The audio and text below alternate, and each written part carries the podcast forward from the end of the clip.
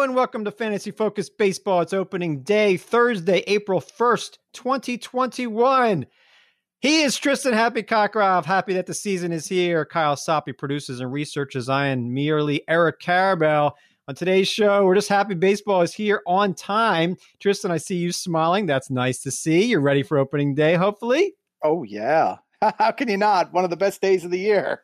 Well, I don't think you're truly ready. I am wearing my Phillies shirt, Phillies shorts, and Phillies socks, and you are wearing nothing Yankees. And I don't know who Kyle roots for. So what's going on with that, Tristan? You're saying you're the guy who's got like 30 hats and Yankee bobbleheads and everything right behind him. Yeah. Oh, no, there's Yankee stuff in your basement, you know, a little bit scary. But yes, this is the curse. This is the curse that I've got to decide which of those hats and which of the Yankee number jerseys to wear. So, you know, it's going to take a little time. I got till 1 p.m. Eastern, you know. All right. Let's get right to it because there's lots of news on today's show, and we know you want it for fantasy purposes. So I think we have to open with the news of Adalberto Mondesi hitting the injured list with an oblique injury. It is retroactive for a few days. It's not expected to sideline him the entire month of April. And this is not a victory lap. I don't have him rostered on many teams because I didn't want Adalberto Mondesi. And part of the reason wasn't just performance.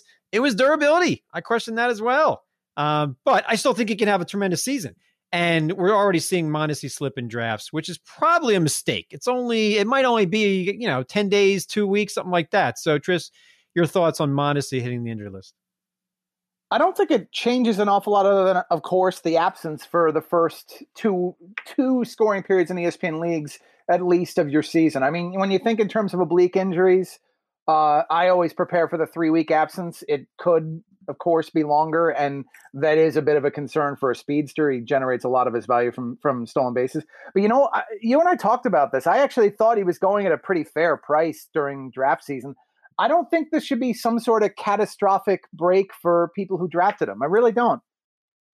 Yeah, if you got him, I mean, it's like Luke Voit. You shouldn't be releasing these guys.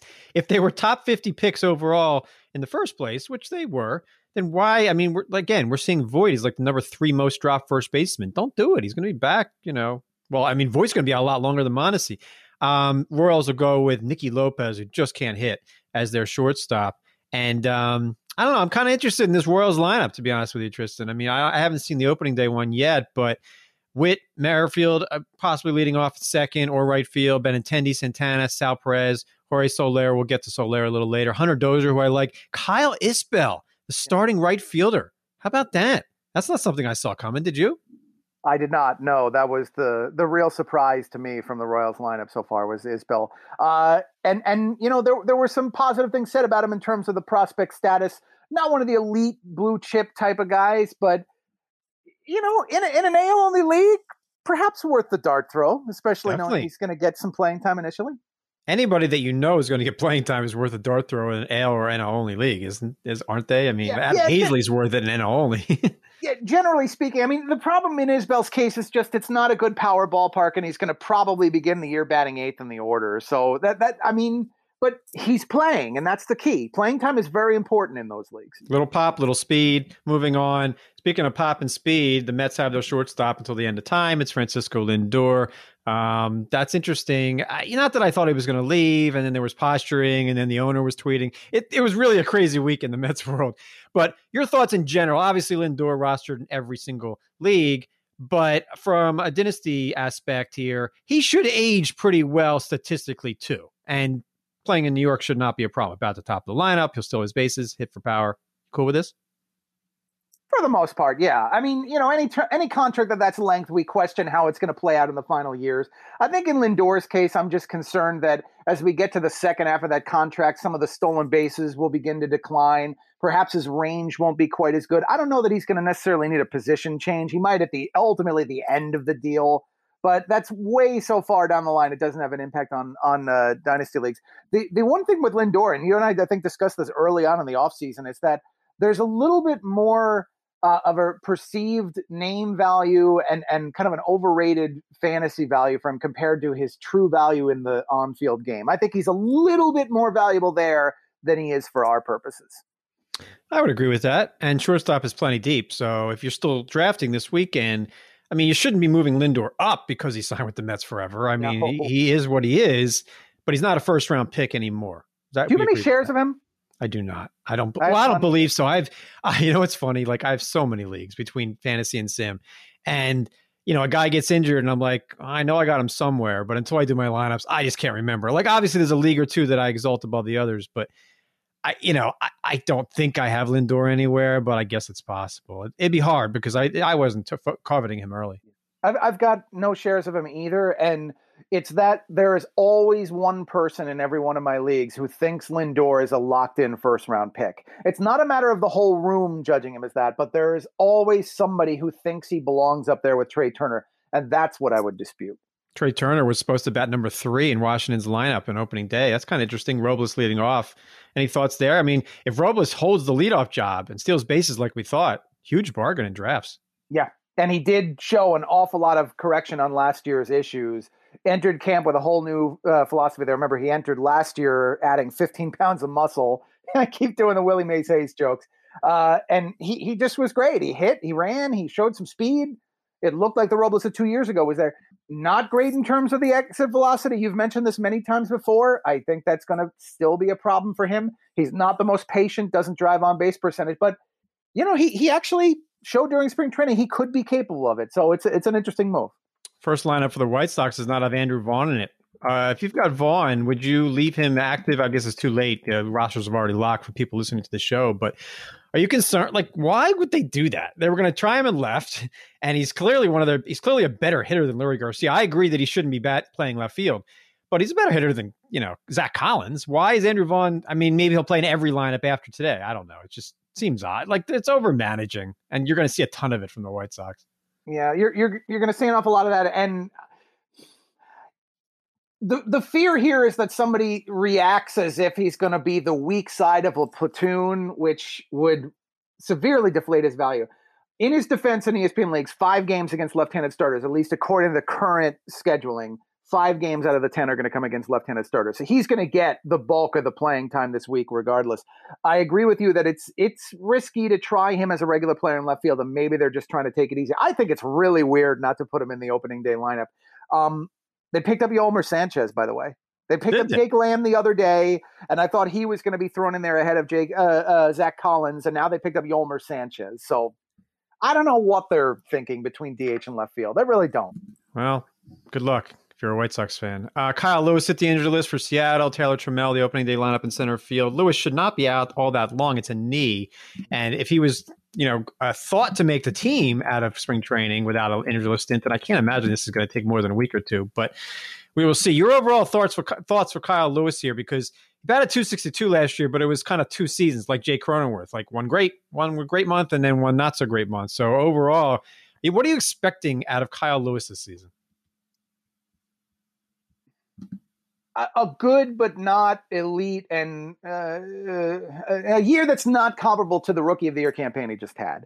I think he's a good player, gives you decent pop, has a bit of speed, plays good defense, but I think he's an inconsistent player. There's some holes in his game, and we saw some of the corrections in September, and I think that those are going to extend into this year. I think he's going to be closer to the September 2020 player than he was in 2019.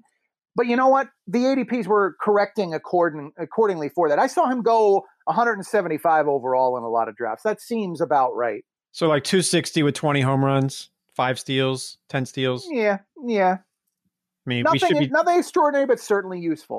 All right, what other stuff do we need to get to in the news here? Jake Odorizzi will not face live hitters until mid-April at least. Mike Soroka hit the injury list. We won't see him probably until late April at least. Overall concerns with these guys, I mean, you can still get great value out of them, Soroka and Odorizzi, over 5 months if you still have to draft or if they're on your free agency, which they might be. Mm-hmm. There's been a lot of optimism about Odorizzi in the drafts that I've seen. People are drafting him as if he is close to the great pitcher who began. I'm trying to remember if it was 2019 he was great over the first couple months or last year. I think it was 2019. Had some really rocky stretches last season, however. And I'm concerned about the late start. It's probably the right move for Houston to just push him back. They've got Luis Garcia to take the first start, and then they've got an off day that kind of shuffles the schedule around for April and gives Odorizzi another week or two. I don't think there's going to be a lot for him. I actually think he's going to be leaning more towards matchups type. Soroka, I still think he's a great young pitcher. They're trying to take the conservative route for him. This is not surprising news. It doesn't change my approach too much. but it's tough to draft a guy you know is not going to contribute much in April. Speaking of David Price and not make the Dodgers rotation, are you dropping him? Yes-ish. Price is going to have value in an ESPN league where he's not burning starts. If you have a starts cap league, the daily transaction helps to put him in there as a relief pitcher around some of your other starters when you have an open spot. So you'll see offsite leagues, for example, you've got 4 days of games where you might have a starter who's in your lineup typically who's not going to pitch until Monday or Tuesday. You can throw Price in, but I think his value is going to be limited to that. And in an ESPN standard, that's outside the draft pool. That's outside the top 250, probably outside the top 300, don't you think? How many starts does he make? 20? Less than 20? I think it's less than 20. I actually think they might go somewhere in the range of 15, 15, 15 between him, May, and Gonsolin. Keep thinking Russ Stripling because I just edited him in the forecaster. So the most dropped players in ESPN leagues as of today over the past week, Eloy, Nick Anderson, Kirby Yates, Leclerc, all injured. Framber Valdez, number 5. I don't know when he's pitching. Houston has not really given an update here. They say he doesn't need surgery, but they haven't said he's pitching in the first month or two. Jonathan VR, you shouldn't have been drafting in the first place. We told you that. His ranking was way too high. Price, JD Davis is being dropped, although I think he's in the Mets lineup. A little bit strange. Dalton Varsho got demoted. I didn't like that very much. I have him. I had shares of him in a couple leagues. Why were people still drafting Villar? VR? It's because the projection was so high for steals, which it shouldn't have been. But he's not going to play that much for the Mets. If he does play that much for the Mets, there's a problem. Let's put it that way. And then looking at it shouldn't have been so high, but at the time, at the onset of the offseason, it looked like he'd land a starting job somewhere. But his metrics were once he signed with the Mets, we projected too many steals for him, Jared Oliva, Roman Quinn, and people started drafting that. But you don't need VR on your team unless there's an injury. McNeil gets hurt, JD Davis gets hurt. Even then, I don't even know if VR's that good. Certainly weren't at the top of the lineup. VR and Davis tied together on the most drop list, actually, that each affects the other negatively. Yeah. Each of them cuts into the other's playing time, potentially. And, if Davis is not playing every day, I think that's very limiting to his value. I think it's curious that Framber Valdez has been dropped in more than 15% of ESPN leagues in the past 7 days. I don't think it is. Curious. I think it's obvious because if he's not pitching in April or May, and I don't think he is, mm-hmm. Then what are you doing? It's not like you're holding on to, Chris Sale here. This is Framber Valdez. Yeah, I mean, they're going to be better players for your – we have an expanded IR or IL this year, but you probably will end up with more relevant players on your IL. So from that standpoint, I understand it. But for now, why wouldn't you be stashing him on your IL? The news on him has actually been quite good over the past 2 weeks. Well, partly because he's not on the IL. Wow. I mean, as of right now, again, and people complain about this on Twitter. We don't control the injured list. That comes from our player news source. That comes from the MLB teams. If they are not if the rosters haven't been declared, that's what you're waiting for. Yeah, I mean, if Houston doesn't put Valdez on the injured list today, then there's nothing we can do about it. We're not overriding it, so stop complaining to us. Most added list is being led by a closer, so sing that song, baby.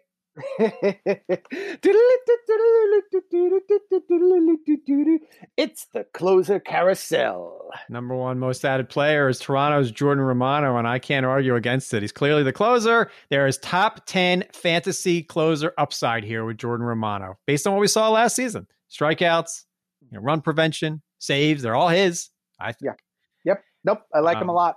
Very good pitcher. Could be a top 10 guy. I agree with you. There's a bunch of other closers on this list. Amir Garrett of the Reds is the number 2 relief pitcher most added, although they say he and Lucas Sims are going to split the saves. And if that's the case, Sims could easily get more. So you're adding Garrett, which is fine. He should get some saves, but don't be shocked if Lucas Sims gets the first one or two. Peter Fairbanks is being added in leagues. I didn't get him on Monday. I should have gotten him. I had a draft and I knew it. But I ended up, instead of Peter Fairbanks, I sighed and took Hector Neris, and amazing. He's the closer. That worked out. Surprising. Well, as a Phillies fan and watching the spring, as soon as Jose Alvarado started walking everybody and hitting people in the final week, it became obvious that Neris was going to keep the job because Archie Bradley's velocity was down all spring. Mm-hmm. And the Phillies are looking at that. And they weren't going to give the job to Coonrod or someone else. So Neris keeps it. He added a new pitch, but I don't know, 20 saves on Hector Neris. I guess I could see him keeping the job. And the Phillies also demoted their other lefty or released him, Tony Watson, who ended up on the Angels. So maybe Hector Neris gets 35 saves. I just find that hard to believe, but yeah. If you're adding closers today, don't you have to have Neris over Amir Garrett? I think you kind of do. You're going to say no, but I'm going to say yes, because this is not a shared situation with the Phillies. Neris is clearly Phillies closer, and the Reds have already said they're sharing it with Sims and Garrett. You know, oh gosh, I'm trying to remember where I correct. They would be really close to each other in my rankings, and I don't remember the last rankings update I did. My gut says right now, yeah, Neris over Garrett. There's more clarity on the role, and you know, at the onset of the offseason, I was pretty firm on Neris being the closer. He was, frankly, when Archie Bradley got signed, I thought Neris was a better pitcher. But then there was all the talk that Bradley was going to get that job. So, yeah, shame on me for having bought into some of the early spring hype, I guess. No, I don't think so. I mean, like, who knows? They're not giving us any advice, you know, so who knows? Other teams. So we still have no idea on Arizona or Baltimore or Pittsburgh or really San Diego, although Emilio Pagan is being added in the most leagues among relief pitchers there. I guess it could be him. It could be Melanson. I don't know. Maybe they don't know. That's the other thing. Like, we're assuming these managers are being coy. Maybe they just don't know. Actually, now this is another thing about setting lineups in week one is if you have the opportunity, an open spot, and that's usually going to be tied to an IL guy. So I've got a couple leagues this way. I would make sure to roster all of those Padres relievers. I'd make sure that Pagan and Melanson are rostered, because we could find out in 4 or 5 days that one of them is very definitively the guy. And you don't want to be scrambling to the Fab list to spend all those free agent resources early in the year. Excellent point. And the other thing is, I have a couple weekly leagues in which I have, you know, one, obviously ESPN leagues, by the way, they locked on Thursday at 1 for not just till Sunday, but the following week as well. So that's a 10-day period or 11-day period. 11 there. Day, yep. And I just went with sure things. Like, I didn't leave relief pitchers that I'm not sure are getting saves active. Like, I have Colin May in a league. I did not leave him active. I left like Wainwright active because I know he's starting twice, just twice. There aren't many 3-star pitchers. So like, there's, you know, you have clarity with a guy like that for the season. I might use Colin May, but you're not going to fall out of the race in saves in just the first 11 days either. You know, how many is Colin May getting? 2, 3, 0? I don't know. You know, I don't think Rogers is getting saves, but it could be whatever they want it to be. All right, that's enough of the closer news. We'll have it on every show. Now, the fantasy forecaster and the week one pitchers to watch and teams to watch, really, because that's what it is. And obviously a lot of stuff. So, Tristan, you've done exhaustive work on this. I mean, how many stories do you have up here? And then a long lead about, you know, players getting a boost, players not getting a boost, rotations. I mean, excellent work here, really. I got to say, my friend, you've outdone yourself with the forecaster and all the articles here, but give us an overall theme here that you noticed for the first scoring period. Thank you. The forecast. So anyway, the forecaster, then, just to give you a preview on this one, is in addition to the column that has the 4 different pieces to get you ready for week one, which still is relevant to people in the daily leagues. And if you haven't set your lineup for those late night games, it will be updated each day for the upcoming 10 days of the schedule. So each day I'll have new and updated stats and pitching rotations and hitting ratings for you so that you can prepare in the daily leagues. But as far as the week one lineups are concerned, the couple things that struck me were the Coors games are pretty important based on how weak the Colorado Rockies pitching situation is right now.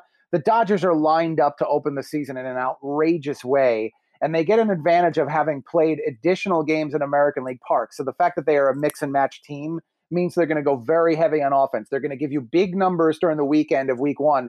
And then they're going to have an extra bat in the lineup when they play the games in Oakland. And I think that's the second series, Monday to Wednesday, April 5th to 7th. So definitely a big Dodgers week. I know that's easy to say, but I'd be loading up most definitely there. And I would not be too scared of the pitching options there.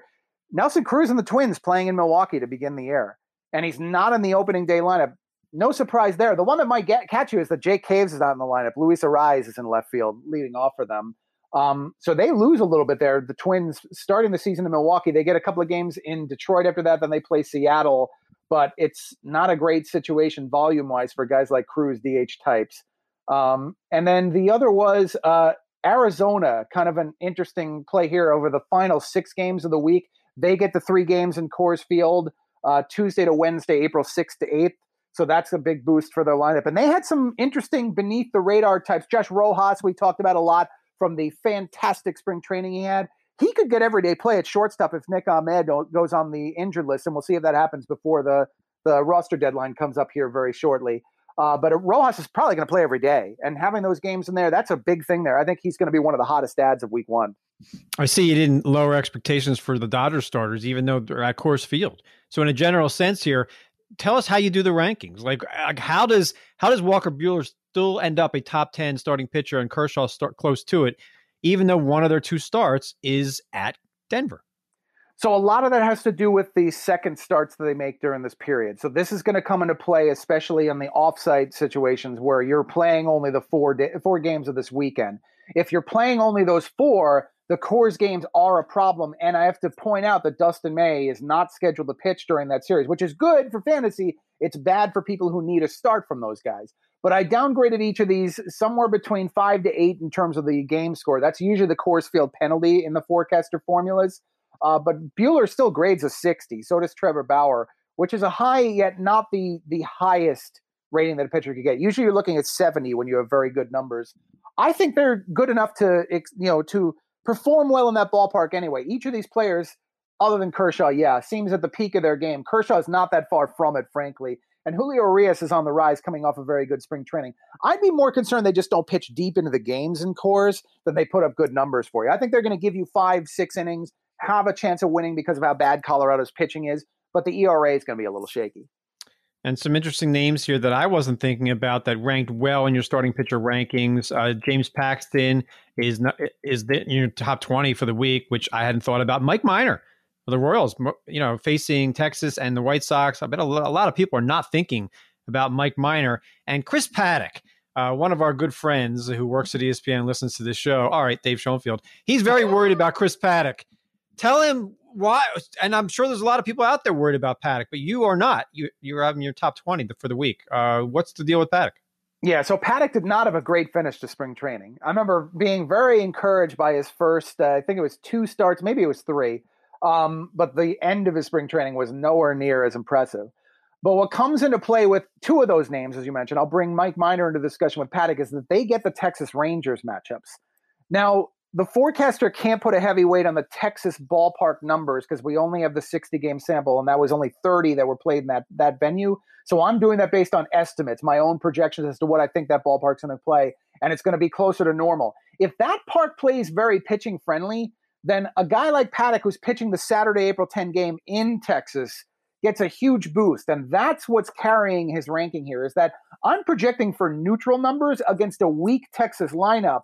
And that's pushing up things considering he's got the Sunday game home. That's a favorable one against Arizona. I mentioned Arizona I like a lot, but not because of the San Diego series. It's the later ones there. And in Mike Minor's case, it's similar kind of things. What struck me about this, and I don't manually go in there and override a lot of forecaster formulas, but the lefty pitchers going up against that White Sox lineup with a lot of righty boppers in it, I was kind of surprised that it graded James Paxton and Mike Minor so well when they, left-handed pitchers, are going to be facing this lineup. Maybe losing Eloy Jimenez is creating a little bit of a penalty, and that's I have to theorize that that's why they got good numbers. Very interesting stuff there, and we'll talk about the forecaster on every show, I would think. We'll talk about the pitchers. No need to go through every day's schedule. That's meaningless at this point. Texas, by the way, you said their lineup is weak. I took Leody Taveras in a league, and I need him to steal a lot of bases. In fact, that league, we protected 12. I was going to take Andrés Giménez in the first round. I mean, we already protected 12, so it's really round 13. And I need stolen bases bad, and I needed them both, Giménez and Taveras. And Giménez went like number 3 or 4 overall, and I ended up taking Taveras at like 6. Again, there weren't monster players available. Let's make that clear. But I need like 25 steals out of Taveras. And then I ended up taking Miles Straw later on, which I hate doing, but he can steal bases and he's going to play, so in a roto league, it's so much different in a roto league than a points league, man. It's so much different. Oh yeah. Without a doubt, when it comes to stolen bases, there's a huge difference between the two. When you mentioned Taveras, it's a very important weekend, I think, for him. He's playing in Kansas City. This is going to be more speed than power oriented games in that ballpark. They are pitchers he should be able to hit theoretically, and I want to see where he's slotted in the lineup. I want to see what kind of commitment the Rangers give to Taveras role-wise during this first weekend series. Yeah, I mean, where do you get your lineups from? Like, is there a place where you go that you can tell our listeners? Like, so, where do you? So at least for the opening day lineups, we have them up on ESPN. So that's the first place I'm going for those.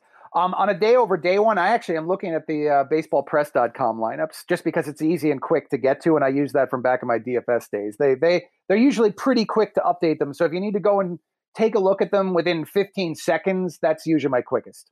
Right. They tweet them out. There's a site that tweets them out as well. I follow them. I can't remember what it is. I think that's MLB. It's an MLB branded Twitter handle. I think it's just MLB lineups. And, you know, get your news from RotoWire. I go there. We have a deal with them, and they do a great job with their information here. And hopefully you all play the right guys for the first week of the season. Let's bring in our guy, Kyle Soppe, now. We've got trivia and hash browns and anything else we forgot about. Kyle, what do we got for trivia today? Trivia, the last from 2015 to 2019. Obviously, we had no April games last year. I want you to give me the top 5 players that are still active in terms of OPS in the month of April. I have no idea. Sometimes the trivia question comes up. I'm like, all right, I got 5 guesses. I know it.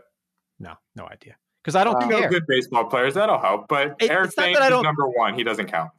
It's not that I don't care. It's that I don't pay attention to like April, like who's doing well in April. And then I drop them in May. I just don't really generally do that. Do you do that, Tristan? Who'd you say is number 1 and doesn't count? Eric Thames, because he's not active in Major League Baseball. Yeah, Eric, I agree with you. I mean, back in my early days of doing this, I leaned a little bit more on the first and second half number, you know, those splits, and I would look at early, you know, like hot starting and hot finishing players. I remember for years I'd write about Mark Teixeira and how great he was in the second half. It's very uncommon. There isn't enough of a sample to really fuel a column for that. Like if you were trying to come up with 10 names who start great and 10 who start poorly, there just isn't enough data to support it. It's not a wide enough split. Yeah, so your question stinks. Oh, we'll get to the answers. You might like the answers. I know Tristan will like at least one of them. Oh, Bryce Harper's one of them, isn't he? You've gotten the trivia criticism that, yes, the merry-go-round is stopped. I welcome it. I like the answers. I did the question for the answers more so than the question. Okay. That's fine. We'll see what they are. What hash browns we got? And we should tell people we're going to do shows every Monday and Thursday morning. So if you want to get your questions into Kyle on Twitter on Sunday night and Wednesday night, that's how we're going to answer them. That's how Tristan's going to answer them. So what do we got today?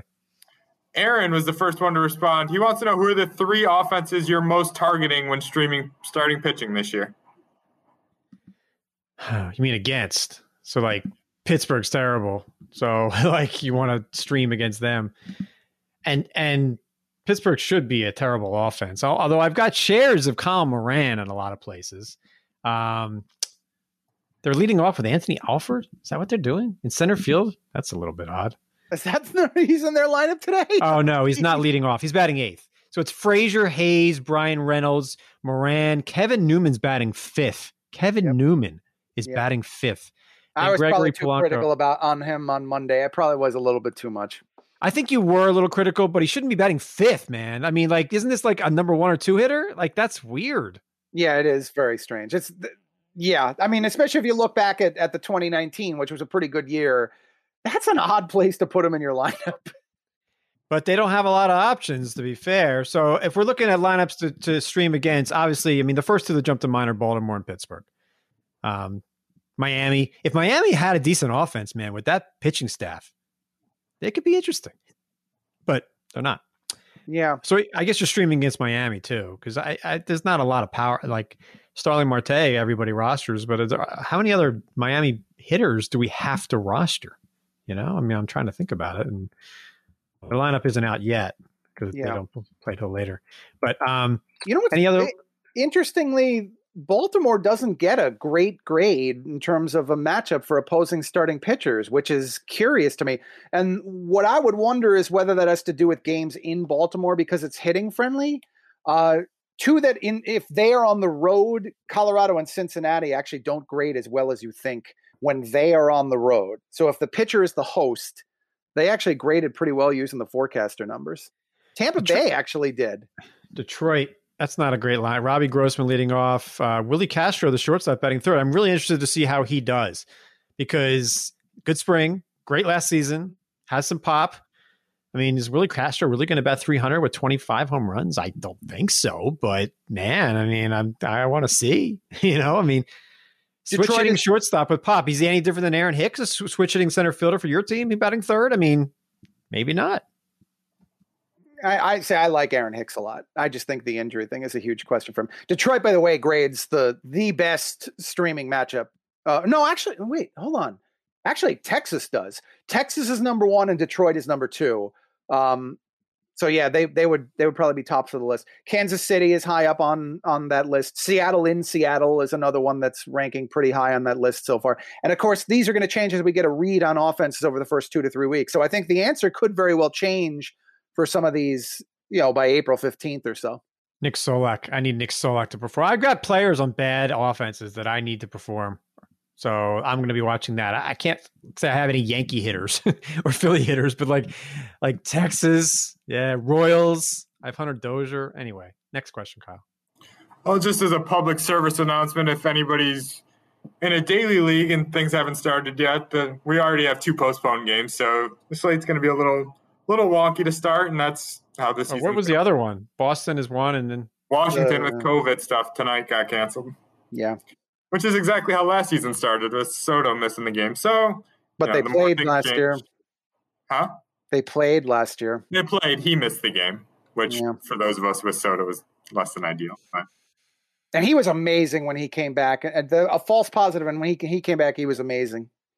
So it's just a reminder. Keep tabs if you're in a daily league. This is going to be a little bit of a grind, and just, you know, be aware of what's going on. Salvador has a hash brown. He wants to know Brantley versus Rosario in a league that focuses on OPS and K per nine. Interesting. I assume that's Eddie and not Ahmed. I mean, Eddie Rosario does not strike out all that much. He doesn't walk, but he's not a big strikeout. But his OPS it hovers around 800 every season. He's fine. Hits for power. You know, interesting player. Brantley's a better hitter. I mean, Brantley could bat 300. But his OPS should be better. I mean, Brantley's OPS, I'm looking at it now, 840, 875, 832, with no strikeouts. It's got to be Brantley there. I would agree with that. I think it's competitive, but I think I'm a big Rosario fan. You know, I liked him landing in Cleveland. Good ballpark for a swing. I think he actually gets a decent ballpark bump. I mean, Houston's lineup is good.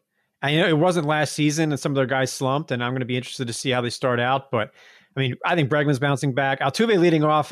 I wasn't in on him. I don't have him anywhere, but he's interesting now. And obviously, Kyle Tucker could be a star.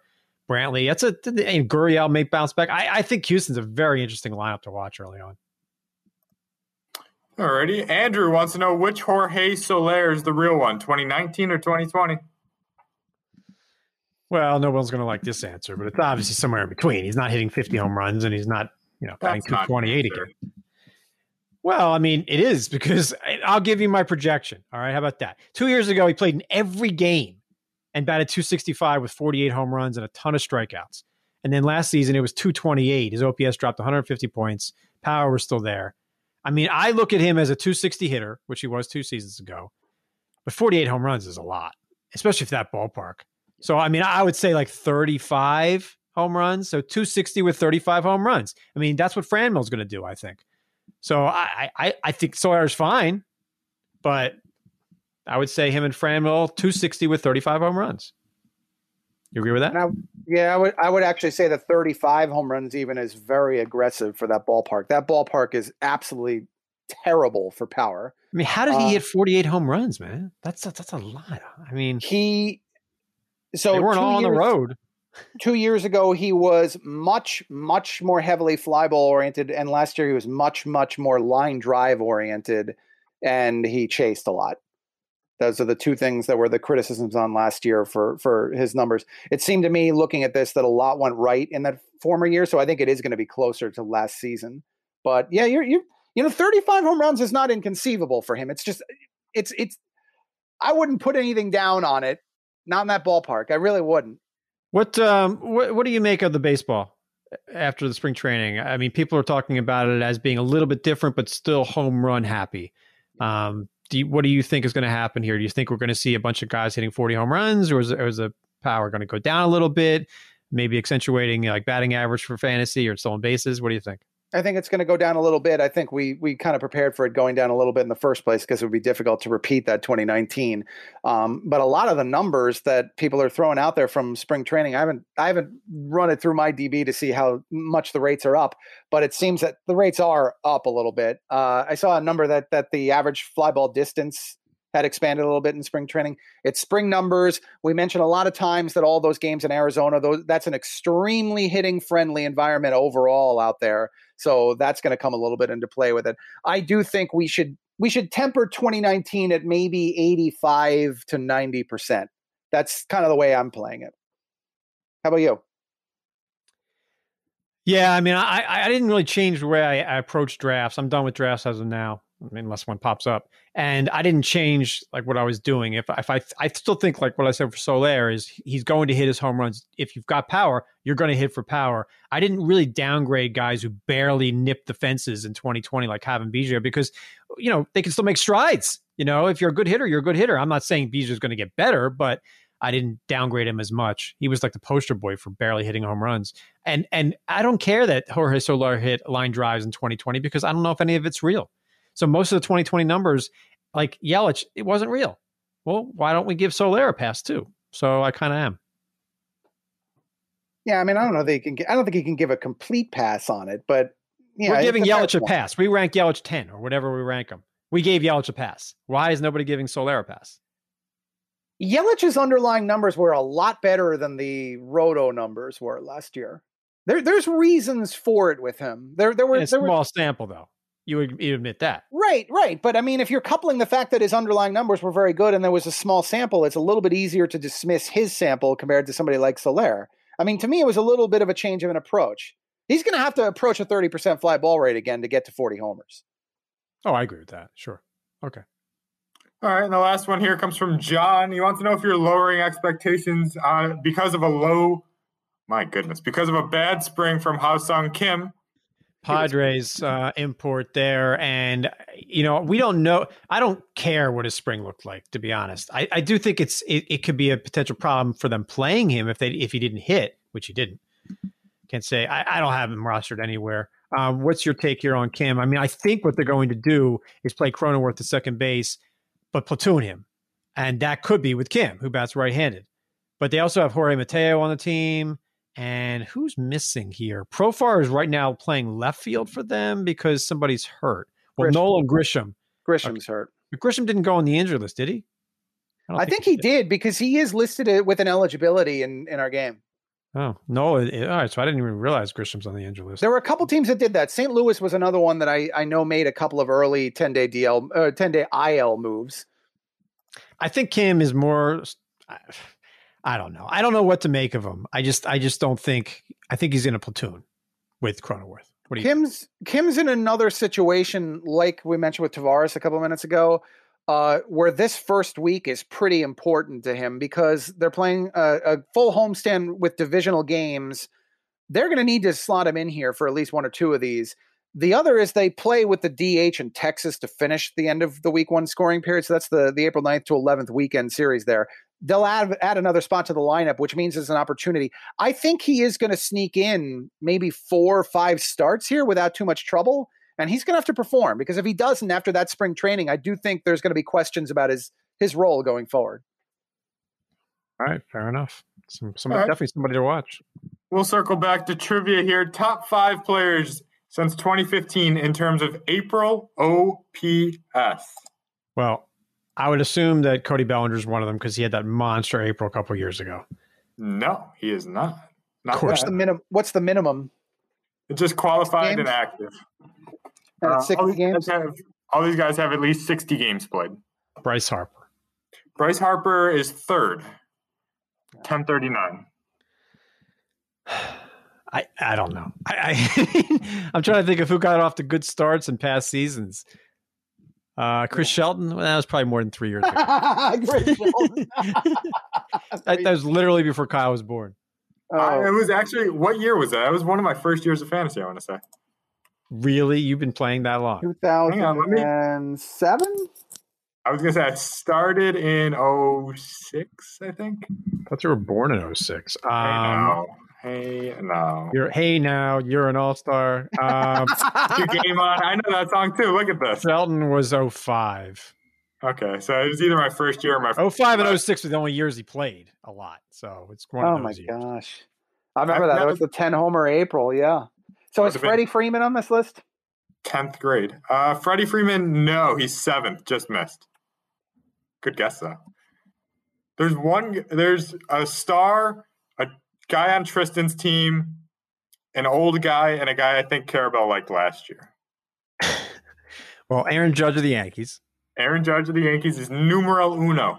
Wow. He had that amazing start 2 seasons ago. I love it. Oh, yeah. Nelson Cruz is not probably on the list. Nelson Cruz is not on the list, but he's 8th, just behind Freeman. Okay. All right. All right, that'll work. You said it was how many more stars? There's 3 players left. You're missing one for fantasy first-rounder, an old guy that plays third base, and an outfielder that I think Eric liked last year. And Mookie and Arenado? No. Arenado's 9th. I don't see Mookie. Ooh, all right. Interesting. Okay, so first rounder. Huh. Jose Ramirez had that. Trevor Story had a Story come up, but that was too long ago when he came up and had that amazing April. Too long ago on Story. Yeah. The never-ending story. Not Ramirez? Oh, Trout. Nope. Trout. You guys are going to guess every first rounder and leave out this one. Yeah. Well, it's Soto. It can't be Soto. He didn't even have an April. No. I don't know. Dennis Tatis. Nope. Not enough. No. How about a guy that's been in the first round for like a decade? Art said Trout, so. Oh, I didn't hear Trout. Trout is the right answer. Yeah, I mean, Trout, I assumed. Yeah. Right, so now you got an old corner infielder and an outfielder that Karabell liked. An old third baseman and an outfielder. Oh, Manuel Margot. And and you know what, I gotta share, so I'm not kidding around here. Not Max Muncy. Oh, an old third baseman, Josh Donaldson, correct. Now this guy, the Karabell love might be a red herring of sorts. I remember you saying his name quite a bit at some point. Okay, outfielder, obviously not a top outfielder. No, that's safe to say. All right. That's a tough one. Not Will Myers. No. One more guess apiece. He's batting leadoff on the West Coast. Leadoff on the West Coast. He's projected to bat leadoff, I'm sorry. All right. That should give it away. Oh, not Tommy La Stella. Nope.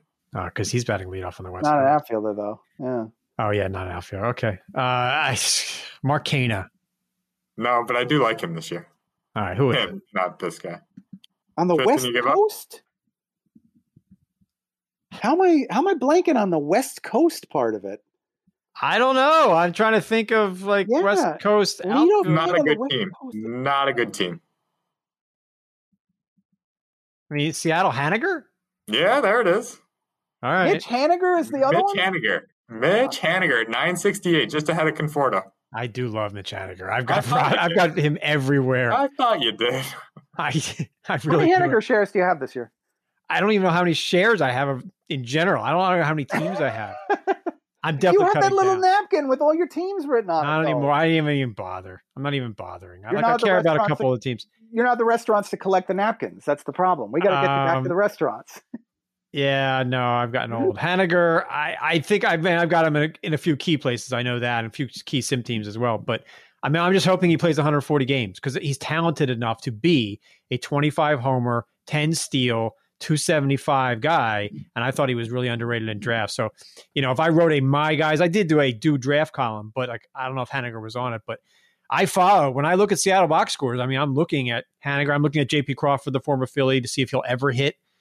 I mean, bad teams still produce interesting fantasy options. You know, they really do.